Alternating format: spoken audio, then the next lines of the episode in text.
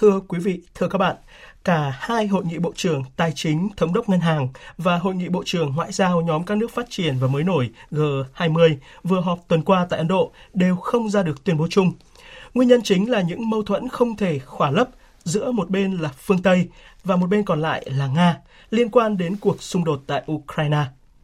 Thất bại trong việc có được tiếng nói chung tại một diễn đàn quan trọng như G20 cho thấy không một quốc gia đơn lẻ nào có thể tự mình giải quyết các vấn đề nóng của quốc tế. Biên tập viên Thu Hiền có bài bình luận nhan đề Hội nghị Bộ trưởng G20 một tay không thể vỗ thành tiếng, qua phần thể hiện của phát thanh viên Hải Yến. Mời quý vị và các bạn cùng nghe. G20 được biết đến như là nhóm quốc gia có ảnh hưởng và chi phối rất lớn tới sự ổn định và phát triển của thế giới. G20 cũng được coi là diễn đàn quan trọng tìm ra các giải pháp cho thách thức đương đại. Các quyết tâm chính trị và nỗ lực của G20 sẽ đóng vai trò xác định hướng đi mà thế giới nên đi theo. Nhưng chưa bao giờ người ta lại thấy bi quan trước viễn cảnh đoàn kết của các thành viên G20 để giải quyết các thách thức toàn cầu như tại thời điểm này. Những diễn biến tại các cuộc họp Bộ trưởng G20 ở Ấn Độ hơn một tuần qua đang thể hiện rõ sự phân cực, hay nói cách khác là đối đầu giữa một bên là phương Tây và một bên là Nga. Cuộc xung đột tại Ukraine và nguy cơ chính trị hóa lên mọi vấn đề của thế giới đang khiến G20 lâm vào bế tắc.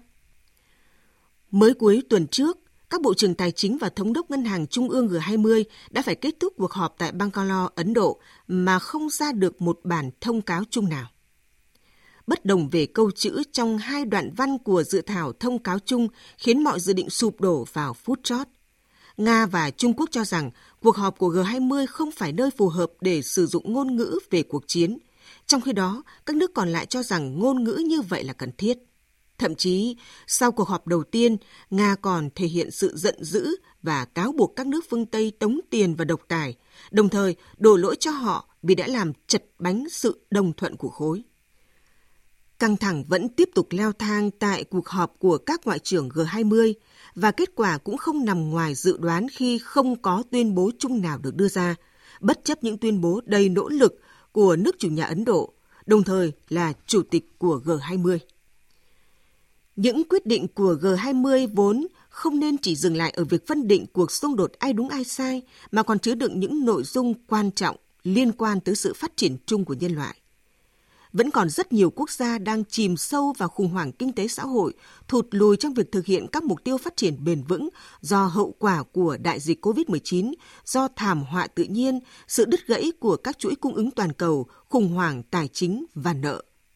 Thế nhưng thay vì phải nhớ đến trách nhiệm, đối với phần còn lại của thế giới, G20 lại đang bị chi phối bởi các căng thẳng địa chính trị. Rõ ràng, việc không thể tìm được tiếng nói chung đã thể hiện sự thất bại của G20 và đó cũng là thất bại của thế giới, cho thấy chủ nghĩa đa phương ngày nay đang rơi vào khủng hoảng. Thế giới đã không thể ngăn chặn được các cuộc chiến tranh tương lai và càng không thể tìm ra tiếng nói chung để thúc đẩy hợp tác quốc tế. Các vấn đề quan trọng của thế giới sẽ không thể giải quyết được bởi không một quốc gia đơn lẻ nào dù là quốc gia có tiếng nói quan trọng đến đâu chăng nữa. Bởi một bàn tay không thể vỗ thành tiếng. Quý vị và các bạn vừa nghe bình luận của biên tập viên Thu Hiền với nhan đề Hội nghị Bộ trưởng G20, một tay không thể vỗ thành tiếng.